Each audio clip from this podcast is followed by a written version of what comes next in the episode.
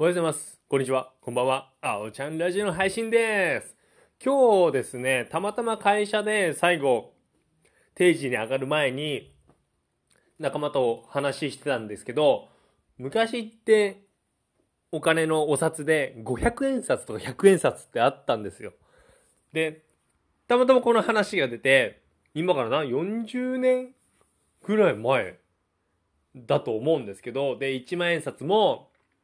聖徳太子でしたし、で、どんどん変わっていったんですよ。で、まあ、はっきり言って今、この話、フリートークで話してるんですけど、まあ、全然オチも何にもないし、全然お札について詳しいわけではないんですけど、仲間とそういったお札の話をしたっていうね。いや、でもなんか、すげえ懐かしい。なんか僕の父親が、聖徳太子の一万円札を持ってたんです。大事に大事に取っといてたんですね。で、それ、当時僕小学生かなんかだったんですけど、テレビか新聞で見て価値が上がってるらしいんですよ。で、1万円の価値が、1万円が1万円3000円の価値があると。で、なんか、親父がそれで喜んでて、で、いつかお前に譲ってやるって言われてからまだ全然譲ってもらってないんですけど、まあまあそれはいいんですけど、で僕ね、その話した時に、結構ね、僕、コレクション集めるの好きなんですよ。で、当時僕小学生から、まあ、大学生、大学生ぐらいまでずっとギザ銃。ギザ銃とかって知ってます ?10 円玉の効果の、その側面その表と裏じゃなくて、その周り？周りっつってわかるかな？その、反対、反対？今日全然言葉出てこないわ。まあそのギザギザな部分があるんです。普通の10円玉ツルツルしてるんですけど、ギザギザな面があって。で、それとかを僕すげえ集めるのが好きで、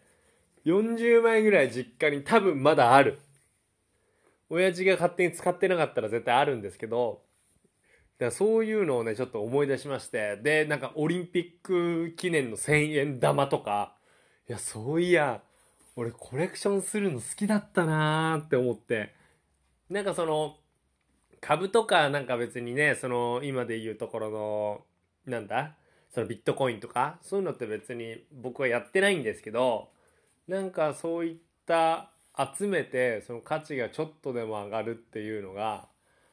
いや、面白いなと思って。で、たまたま今日とか Yahoo ニュースで見てたら、そのポケモンカードの価値が上がってるみたいな記事もあって、うわ、ポケモンカードもそういえば小学校の時やってたなと思って、それも多分捨ててないから実家にあるなって思いましたね。いや、いろいろね、そう、コレクションするの好きだったんですよ。まあ、僕の世代ですと、まあ、遊戯王カードとかもそうなんですけど、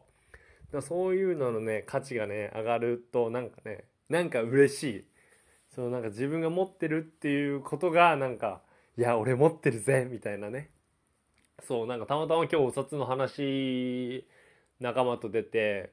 いや、なんか、うん、面白いなーって思いましたね。はい。で、今日僕、